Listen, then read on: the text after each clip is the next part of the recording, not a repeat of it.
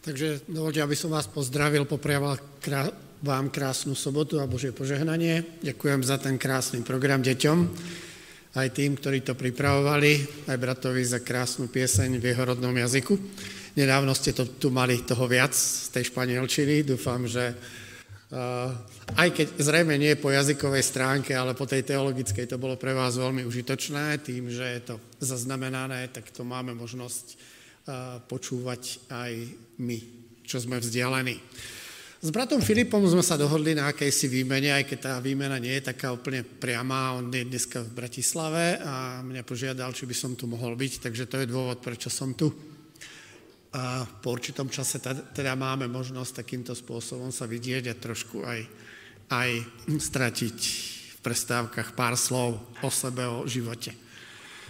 Samozrejme, prišiel som hlavne kvôli tomu, o čom hovorila sestra, že chceme spolu otvoriť Božie slovo.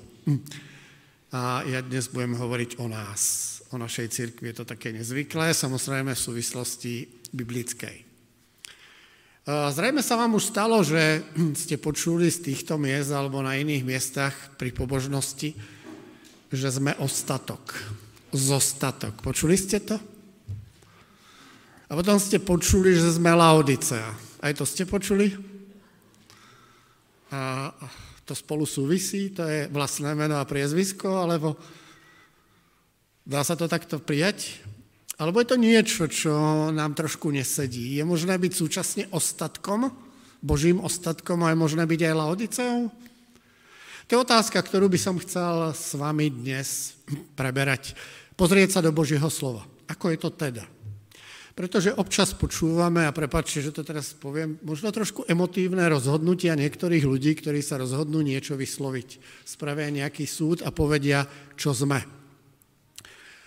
A ja si dovolím teda pozrieť sa do Biblie a hľadať v Biblii, že čo znamená jeden aj druhý výraz. A na základe toho by sme si teda mohli povedať, že ako je to s nami. Či to, čo si hovoríme, zodpovedá skutočnosti. Ten úvodný text, ktorý ste už počuli, si môžete nájsť ešte raz. Nachádza sa v zjavení Jána v 12. kapitole a je to verš 17. Takže zjavenie Jána 12. kapitola, verš 17. Drak sa na ženu nahneval a odišiel bojovať proti ostatným z jej potomstva, ktorí zachovávajú Božie prikázanie a držia sa Ježišovo svedectva. Toto je napísané tak trošku záhadne. My sme ale zvyknutí na jazdy knihy e, Jána a tak si uvedomujeme, že veľa v tom rozprávaní je symbol. Symbol niečoho. A tak prvá skutočnosť, s ktorou sa stretávame, je drak. Čo to je drak? To nie je rozprávková bytosť. V tejto istej kapitole nachádzame vysvetlenie veľký drak, starý had, ktorý sa volá diabol a satan zvodca celého sveta. Ten popis je natoľko jasný, že nie je pochyb, že hovoríme teda o bytosti, ktorá je pôvodne Boži, bola pôvodným Božím anielom, ale rozhodol sa stať sa nepriateľom, postaviť sa na opačnú stranu. To je význam slova satan alebo, alebo diabol. A to, na čo sa sústreďuje po tomto, čo zaujal postoj voči Bohu, je, že sa stal z neho zvodca. Teda chce niekoho zviesť na svoju stranu. A my vieme, že v tejto istej kapitole je napísané, že veľké množstvo anielov sa mu podarilo zviesť na svoju stranu. A počas existencie tejto zeme sa to o to isté snaží s ľudskými bytostiami. A tak možno toľko k drakovi. Kto je to žena?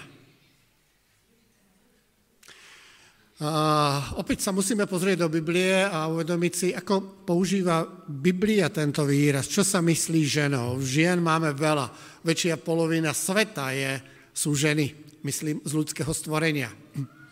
V tomto príbehu ale čítame, že žena, táto žena bola odetá slnkom.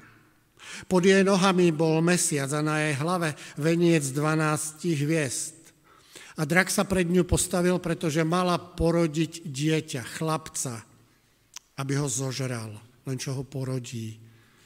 A porodila chlapca, ktorý mal železnou berlou, teda vládnúcou mocou, vládnuť nad všetkými národmi. Jej dieťa však bolo uchvátené k Bohu a k jeho trónu. A ak si uvedomujeme, že táto žena je zvláštna žena, ten popis ťažko môžeme aplikovať na nejakú konkrétnu osobu.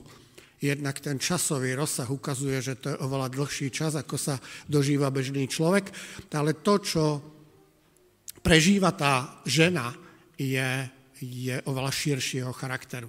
A také to skrátim, lebo nemám možnosť sa zaoberať všetkými detailami dostatočne, tak sme prijali vysvetlenie, že toto predstavuje Boží ľud. Predtým bol Satan zameraný proti Bohu, keď bol vyhnaný z neba, tak sa sústreďuje na tých, ktorí má v dosahu. Tých, ktorí nepríjmajú jeho za svojho vládcu. A to je Boží ľud, ktorý nazývame aj církvou. A tak žena je symbolom církvy, Božej církvy. Kto sú to ostatky? Ostatok sa vždycky v dejinách, biblických dejinách objavuje v kritickej situácii. Ale ak sa dočítame, že ostatok je, Lot, je Noachova rodina, koľko ich zostalo? Osem. Z množstva ľudí, ktoré v tej dobe žilo, zostalo osem, ktorí prijali Božiu správu o tom, že so svetom sa niečo fatálne udeje. A potom máme iný ostatok. Lót bol jediný so svojimi dvomi dcerami, ktorý sa zachránil zo Sodomy. Prečo? Napriek tomu všetkému, čo Lótovi vieme, Lót zobral vážne to posolstvo a naozaj Sodomu opustil. V dobe kráľa Achaba máme iný ostatok, Eliáša. Eliáš si chudák myslel, že je sám a pán Boh mu hovorí, no celkom to nie je pravda, ešte mám ďalších 7 tisíc, takých ako si ty. A takto by sme mohli ďalej, ísť ďalej v Biblii a zistiť, že ostatok sa v Biblii vyskytuje veľmi často, predstavuje skupinu ľudí, ktorí zostali verní z toho pôvodného veľkého celku – Postupne sa z toho veľkého celku ľudia z určitých dôvodov strácali a zostalo niečo, čo Biblia nazýva zostatok. Izajáš nám ešte povie dôležitú skutočnosť, že ostatok býva malý a svetý. To, že je malý, to sme sa už presvedčili aj na tých niekoľkých príkladoch, ktorých som ukázal. Čo znamená, že je svetý? Že je orientovaný na Boha. Že Boh je jeho vodcom. A Ján v tomto popise, ktorý sme čítali v tom úvodnom texte, hovorí, že aj posledné obdobie dejín tohto sveta bude mať svoj ostatok a má nejakú charakteristiku. Sú to ostatní z tej pôvodnej Božej církvy, z Božieho ľudu. Tento zostatok zostáva verný napriek útokom satana, napriek všetkým odpadnutiam, napriek vojnám, pohromám, zemetrasenia zostáva na Božej strane. Aké sú charakteristické znaky tohto ostatku? Biblia hovorí, že prichádza po 1260-ročnom prenasledovaní, ktoré tu bolo v dejinách a my vieme, že to končilo na konci 18. storočia. A charakteristické znaky sú takéto – zachovávajú Božie prikázania a majú Ježišové svedectvo. My veľmi často máme sklon uh, sklzávať, keď počujeme nejaký termín a ten si prečítame v Biblii alebo ho počujeme k vlastnému vysvetleniu. Dávame si pozor na toto.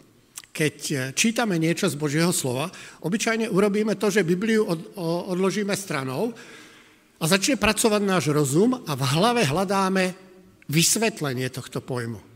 Dovolte mi povedať, že toto je veľmi nesprávny postup. Ak stretneme sa v Biblii s nejakým termínom, ktorý potrebujeme vysvetliť, alebo ktorý, o ktorom si aj myslíme, že nepotrebujeme vysvetliť, nehľadajme v hlave a hľadajme v tej knihe, ktorej sme to, z ktorej sme to počuli. Tam bude vysvetlenie, napríklad čo znamená ostatok čo znamená Laodica, čo znamenajú iné veci. Čo to znamená, že zachováva Božie prikázania? Prvá charakteristika. Čo nám Biblia o tom hovorí?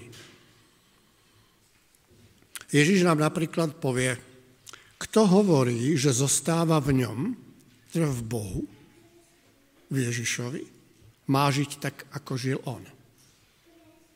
Čo vieme o Ježišovi Kristovi? Aký bol jeho vzťah k vôli svojho otca?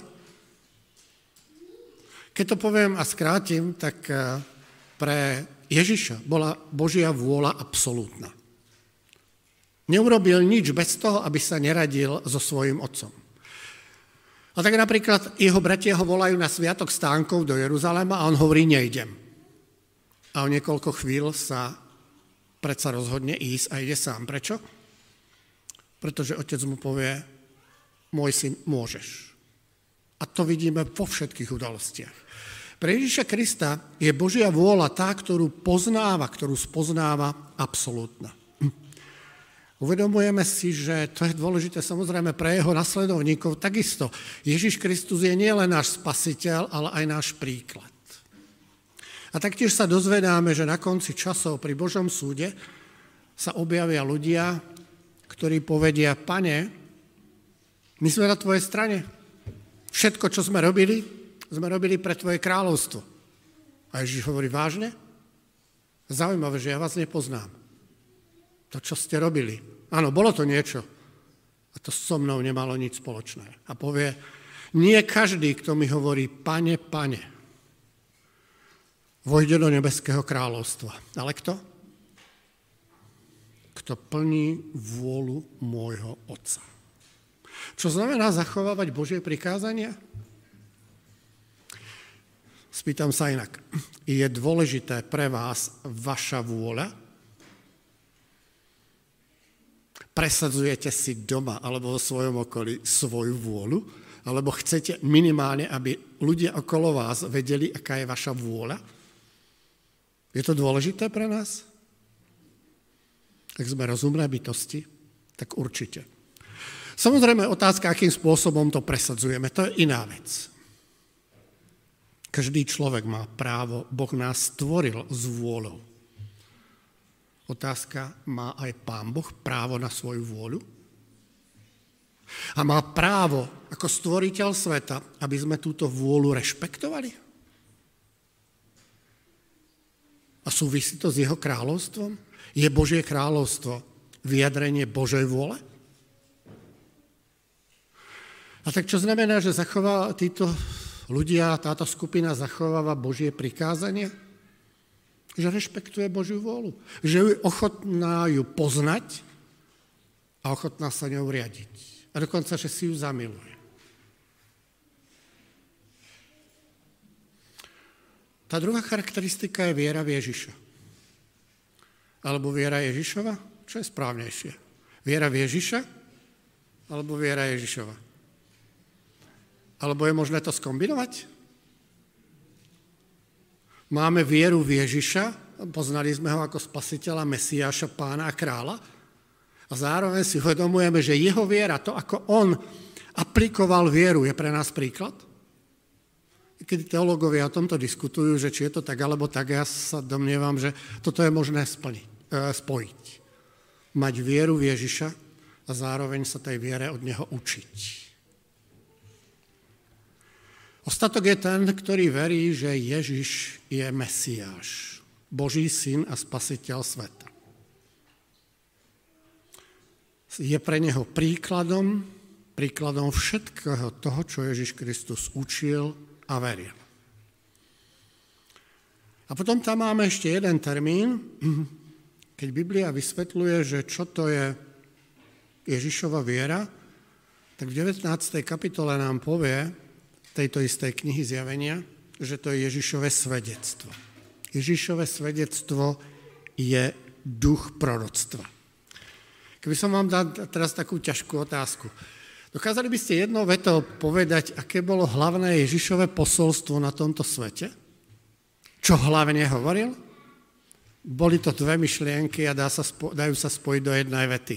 A taká pomôcka bude, že Ján Krstiteľ hovoril o tom istom. Činte pokánie správne. Prečo? Lebo sa priblížilo nebeské kráľovstvo. Toto je Ježišové svedectvo, Ježišové posolstvo. A je to samozrejme v súlade s pravdami Biblie. Z týchto dvoch skutočností vyplývajú aj iné veci, ale Ježiš Kristus hovorí predovšetkým o tom. Čo robí ostatok? Má toto proroctvo. Čo je mať proroctvo? Nie je Božie slovo. Proroctvo nutne nemusí znamenať, že predpovedá budúcnosť. Byť prorokom znamená byť Božím hovorcom. Hovoriť to, čo hovorí Pán Boh. A teda, čo môžeme povedať o ostatku na, tie, na základe týchto stručných charakteristík, ktoré sme si povedali?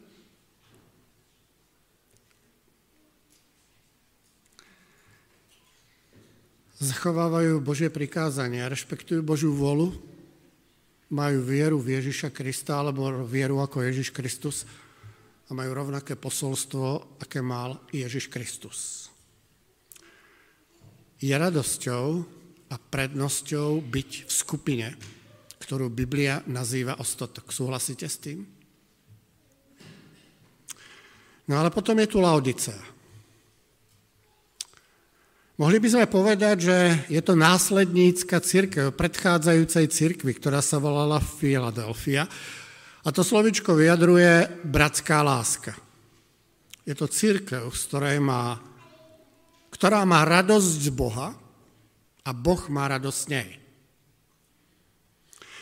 Zjavenie 2. a 3. kapitola nám predstavuje sedem cirkevných zborov, ktoré naozaj existovali v Jánovej dobe, teda v prvom storočí nášho letopočtu.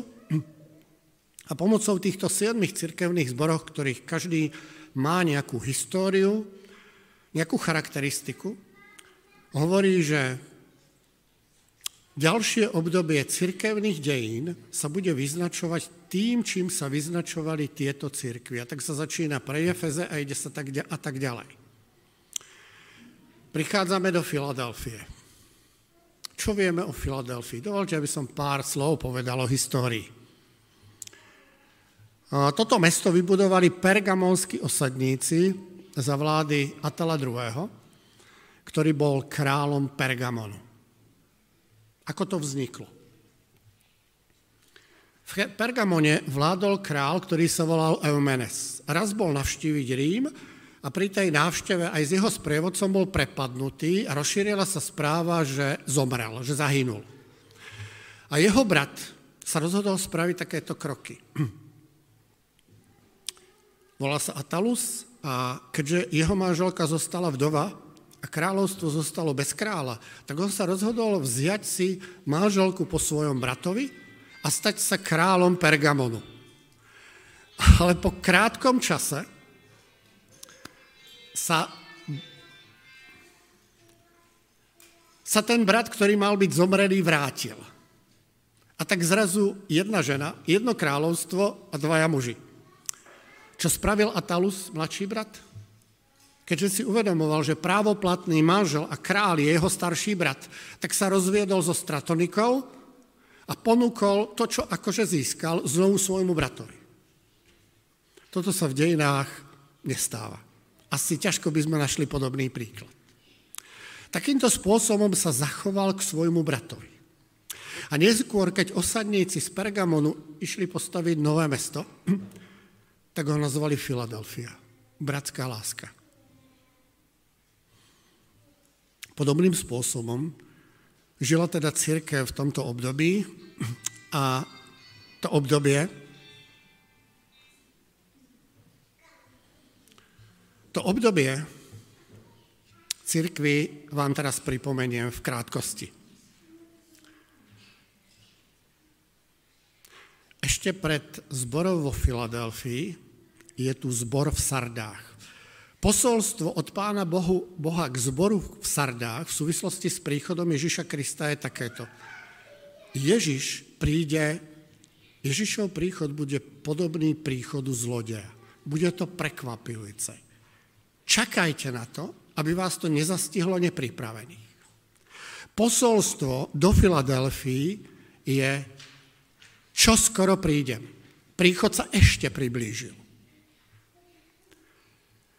A keď Boh hodnotí e, církev alebo veriacich žijúcich v, tejto obdob, v tomto období, tak povie na ich Margo toto.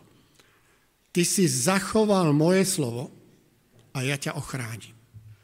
Ty si rešpektoval zmluvu, ktorú sme uzavreli, ktorú som ti ja ponúkol a ja splním tú druhú čas, že ťa ochráni. A tak církev v tomto období sa skutočne vyznačuje krásnymi vzťahmi, skutočne bratskými vzťahmi, tak ako by to malo byť vždycky. Prejavuje sa očakávaním druhého príchodu Ježiša Krista. A to očakávanie prichádza po období takmer 1700 rokov, kedy sa na príchod Ježiša Krista takmer zabudlo. A je zaujímavé, že v kresťanskom svete, v Spojených štátoch, v Nemecku, Holandsku, Škandinávii, vo Francúzsku, vo Švajčiarsku vznikajú spontánne hnutia, ktoré hlásajú, že Ježiš Kristus čoskoro príde. Prekvapujúce, že toto isté sa deje vo svete židovskom aj vo svete mohamedánskom. A všetci predpovedajú príchod Mesiáša. Či už v tom kresťanskom pohľade židovskom, alebo aj príchod tej nebeskej brány, ktorú očakávajú Mohamedáni v roku 1843-44. Zaujímavé. Je to obdobie najintenzívnejšieho očakávania príchodu Ježiša Krista a v tomto období sa naozaj svet mení a mení sa zásadným spôsobom. To, čo sa deje v kresťanskom svete, je, že sa otvára obrovská misia. Odrazu sú misionári posielaní do celého sveta a zvestuje sa, že sa Kristus vráti. A znovu ľudia začínajú študovať písmo aj na základe toho, že vznikali biblické spoločnosti. A, a kľúčová téma pre štúdium je, čo dnes robí Ježiš v nebesiach. Zatiaľ, čo celé predchádzajúce obdobie sa církev zaoberá sama sebou, tak odrazu sa veriaci ľudia a biblisti zaujímajú, čo Boh, ktorý nás spasil, Ježiš Kristus, robí v nebesiach. Čo nám o tom hovorí Biblia? To je teda charakteristika Filadelfie. A takým typickým biblickým výrazom pre toto obdobie je výrok, ktorý nachádzame v 3. kapitole zjavenia Jána, Otvoril som pred tebou dvere, ktoré nikto nemôže zavrieť. Vďaka tomu, že v cirkvi je správna viera, správna klíma, Boh otvára dvere. To je teda Filadelfia. A potom prichádza Laodica. Ilúzia vernosti, radosti a viery. Je taká pyšná, že nie je schopná vidieť skutočnosť. Nelákajú pravda, lebo ona je pravdou sama pre seba. Nepriťahuje ju bohatstvo viery, lebo má svoje vlastné bohatstvo majetku. Nevzrušuje ju Božia láska, lebo je zamilovaná do seba. Má sa dobre a je spokojná, ale je to ilúzia. Ona si niečo myslí. Skutočnosť je úplne iná. Dalo by sa to ilustrovať jedným podobenstvom, ktoré Ježiš Kristus rozprával počas svojho života. Ja vám ho teraz prečítam. Je v Lukášovej 12. kapitole. Istému boháčovi prinieslo pole hojnú úrodu. Rozmýšľal a hovoril si, čo urobím? Veď nemám kam rozváž- pozvážať úrodu. Potom si povedal, urobím toto. Zrúcam svoje sípky a postavím väčšie. Tam si potom uložím všetko obilie i svoj majetok a poviem si, duša moja, máš veľa majetku na mnoho rokov, odpočívaj, jedz, pi a vesel sa. Ale Boh povedal, blázon, ešte tejto noci požiadajú o tvoj život.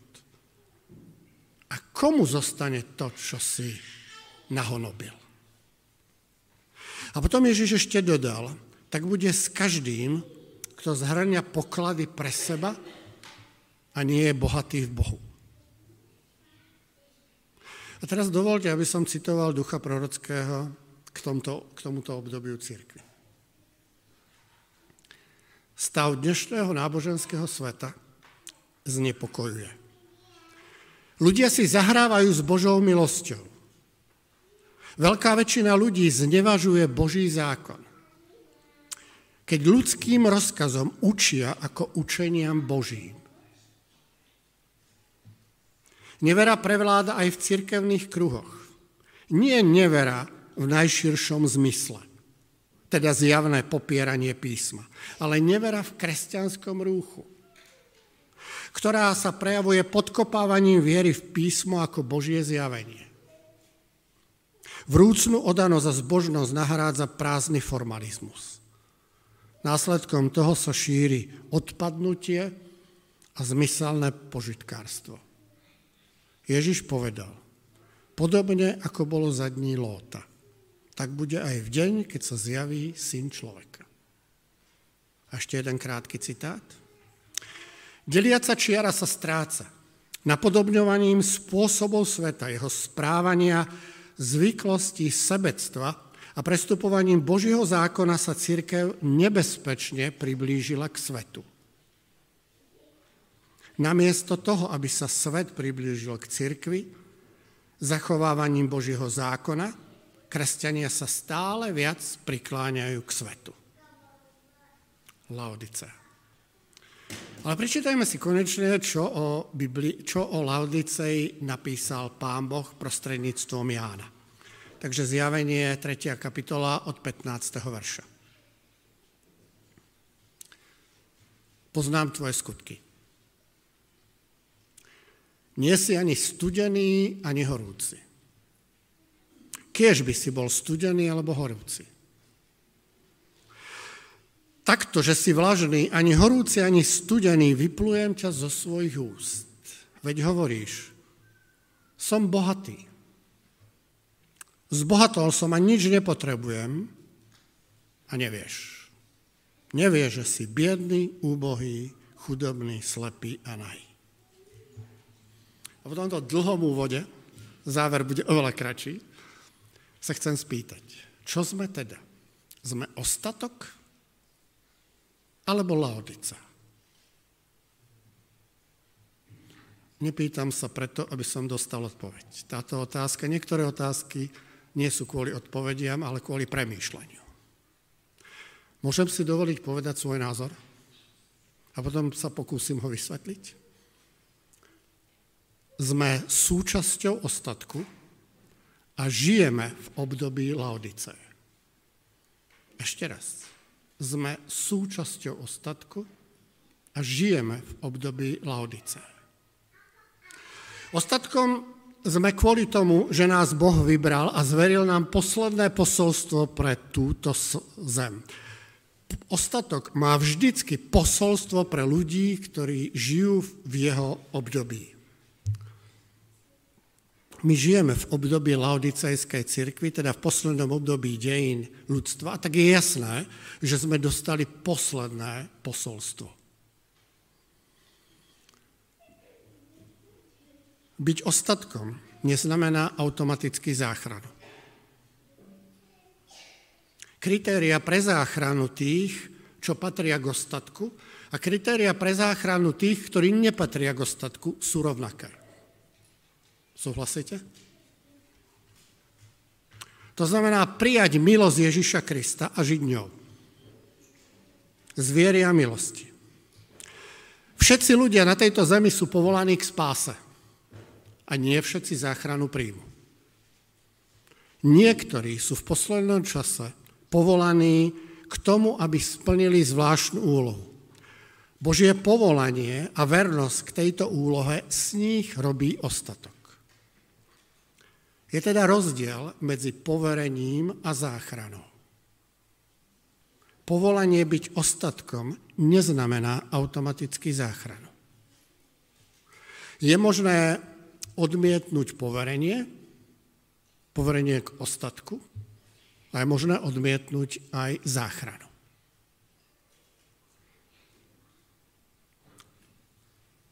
Je možné byť v ostatku, ktorý dostal poverenie, a odmietnúť záchranu. Je to možné? Je to možné. Laodicea má dve tváre, dve skutočnosti. Tá, ktorá je súčasná, viditeľná, teda duchovná pícha, bieda, úbohosť, chudoba, slepota a nahota. A tá druhá, ktorá je ešte neviditeľná, ale je Bohom ponúkaná. A teda môže sa stať skutočnosťou. Tu prvú sme si prečítali, aká je tá druhá? Radím ti, aby si si odo mňa kúpil zlato, prepálené ohňom a tak zbohatol. I biele rúcho, a tak sa zaodel a nebolo vidieť hambu tvoje nahoty. A mazna pomazanie očí, aby si videl.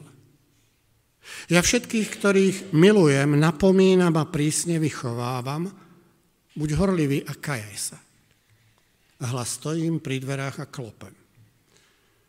Ak niekto počuje môj hlas a otvorí dvere, vojdem k nemu a budem stolovať s ním. A on so mnou. Toho, kto zvíťazí, posadím so mnou na svoj trón, tak ako ja som zvíťazil a sedím so svojím otcom na jeho tróne. Vyplýva z tohto, čo pán Boh hovorí, že Laudicea má šancu? Vyplýva z toho, že Boh Laudiceu miluje? Vyplýva z toho, že existuje riešenie? Vyplýva z toho, že ľudia z Laodicei môžu zvíťaziť? Samozrejme.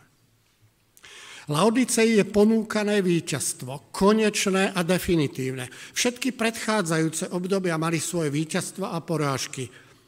A oni sa striedali. Víťazstvo, porážka, víťazstvo, porážka. Toto, keďže je posledné obdobie, tak tá, to víťazstvo alebo porážka je konečná, nezmeniteľná. Po období Laodeci prichádza už len jedno obdobie, ktoré je väčšné a nazýva sa Božie kráľovstvo.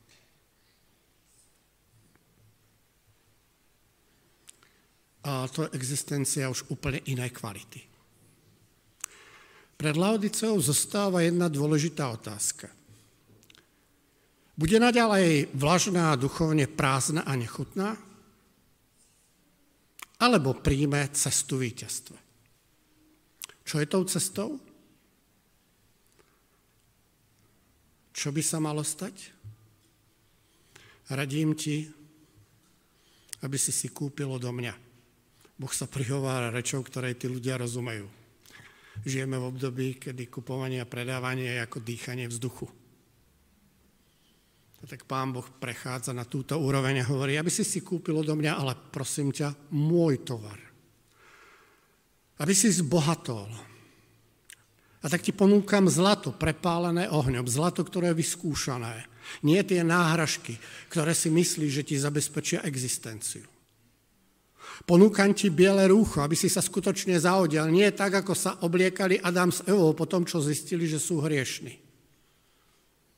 A ponúkam ti maz na pomazanie očí, aby si videl. Aby si si nevytváral ilúzie, ktoré ťa klamú. Prečo to robím?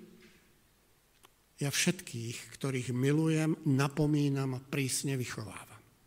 Slova, ktoré ti hovorím, ti hovorím z lásky. Teraz prichádzajú dve dôležité kľúčové rady. Odpoveď na vlažnosť. Buď horlivý a kajaj sa. Čo teda potrebujeme? Potrebujeme zbohatnúť. Potrebujeme sa obliecť a potrebujeme vidieť. A cesta k tomu, aby sme zbohatli, zbohatli svojou vierou, je Kristova viera. Na čo sa teda potrebujeme orientovať? Potrebujeme sa dívať na Ježiša, ako to robil on? Potrebujeme to vidieť každý deň? Samozrejme, že to potrebujeme. Potrebujeme ho vidieť v situácii, v ktorých sa nachádzal. Potrebujeme, aby on sa stal našim idolom. Máte svoje idoly? Nedávno som na Instagrame tak náhodou videl jeden veľmi taký priliehavý a krátky šot. Nejaké mladé dievča sa pýta svojho pastora na vzťah, ktorý bude mať, že či je úspešný. A on sa jej pýta, prosím ťa, akú hudbu počúvaš? A ona povedala nejakú speváčku. A on hovorí, ty chceš mať taký, taký život, ako má tá speváčka? Nie, mne sa páči, ale nie je piesne. Haha, ty si myslíš, že, že ona spieva len o nejakých pesničkách alebo nejakej hudbe? Že v tých pesničkách sa neodráža jej filozofia, jej životný štýl, jej názory? Ak budeš počúvať túto hudbu, čítať túto literatúru, počúvať tieto, pozerať tieto filmy, ty si myslíš, že sa ťa to nedotkne? Že jednoducho si budeš žiť svoj život zatiaľ, čo sa budeš krmiť niečím iným? Máme svoje ideály. Kultúrne, športové, možno politické. Ježiš sa nám predstavuje ako náš idol. Čo to znamená? Vzor, ktorý chceme nasledovať. Prepáčte za výraz idol, ale dúfam, že tomu rozumieme. Prostredkom k tomu, aby sa, sme sa zmenili aj Kristova spravodlivosť. Aby sme si obliekli jeho spravodlivosť, aby sme raz nemuseli povedať, pane, pozri sa, čo všetko som pre teba urobila. Pán Boh na to pozrie a povie, a toto čo malo so mnou spoločné? To si robil pre seba. To si iba zakrýval pláštikom, že to je kresťanské. A liekom na to, aby sme videli, aký je skutočný stav, je, aby sme dovolili Duchu Svetému pozrieť sa na skutočnosti okolo seba. Aby sme videli, aké sú veci v skutočnom význame. A Ježiš povie, čo máme robiť, aby sme tieto tri dary dostali? Tri dary dostali? Buď teda horlivý a kajaj sa. Vieme, čo to znamená?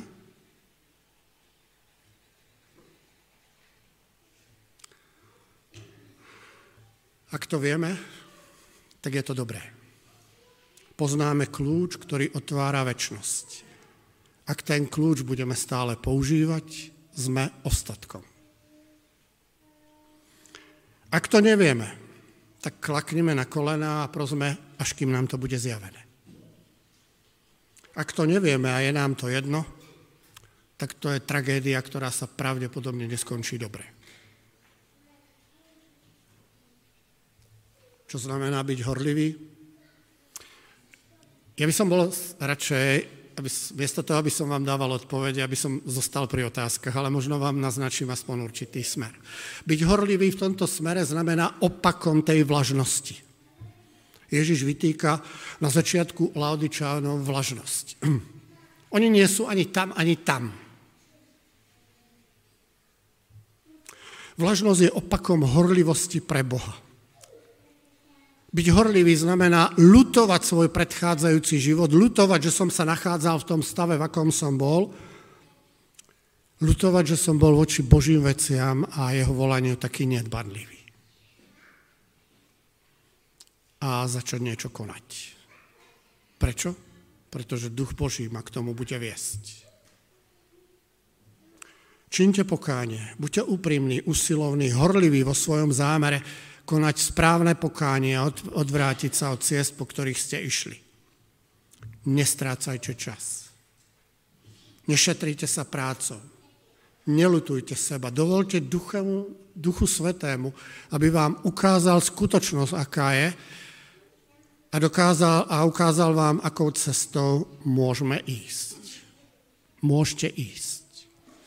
Sestri a bratia, nie sme Laodicea nerobme súd a nepredstierajme, že vieme to, čo vie len pán.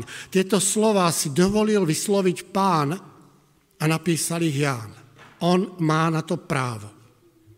Laodiceov je totiž predstavený stav posledného obdobia kresťanstva pred návratom Krista. My nie sme Laodiceov, my žijeme v období Laodiceov. Byť Laodiceou znamená to, že sme sebestační. Nepotrebujeme Krista, nepotrebujeme jeho slovo, nepotrebujeme modlitbu, nepotrebujeme spoločenstvo. Takto sa chceme charakterizovať? Že nechceme Krista, nechceme modlitbu, nechceme písmo, nechceme spoločenstvo? Naozaj si myslíme, že stav je takýto? Nie, my žijeme v období Laodice.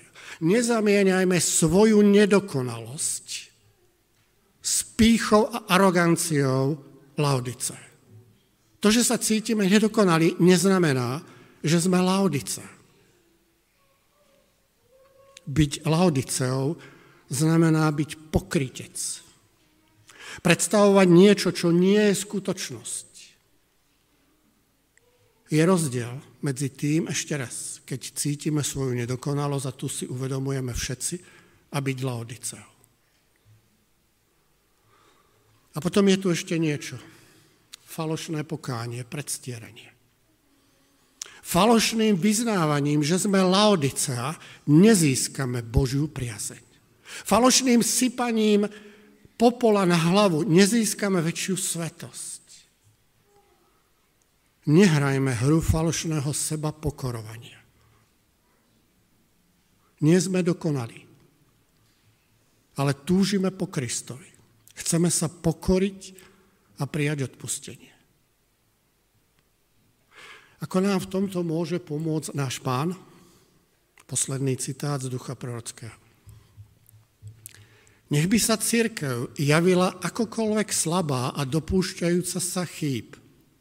Boh predsa práve jej zvláštnym spôsobom venuje svoju zvrchovanú pozornosť. Ona je javiskom jeho milosti, kde s radosťou zjavuje svoju moc, ktorá pretvára srdcia. Amen.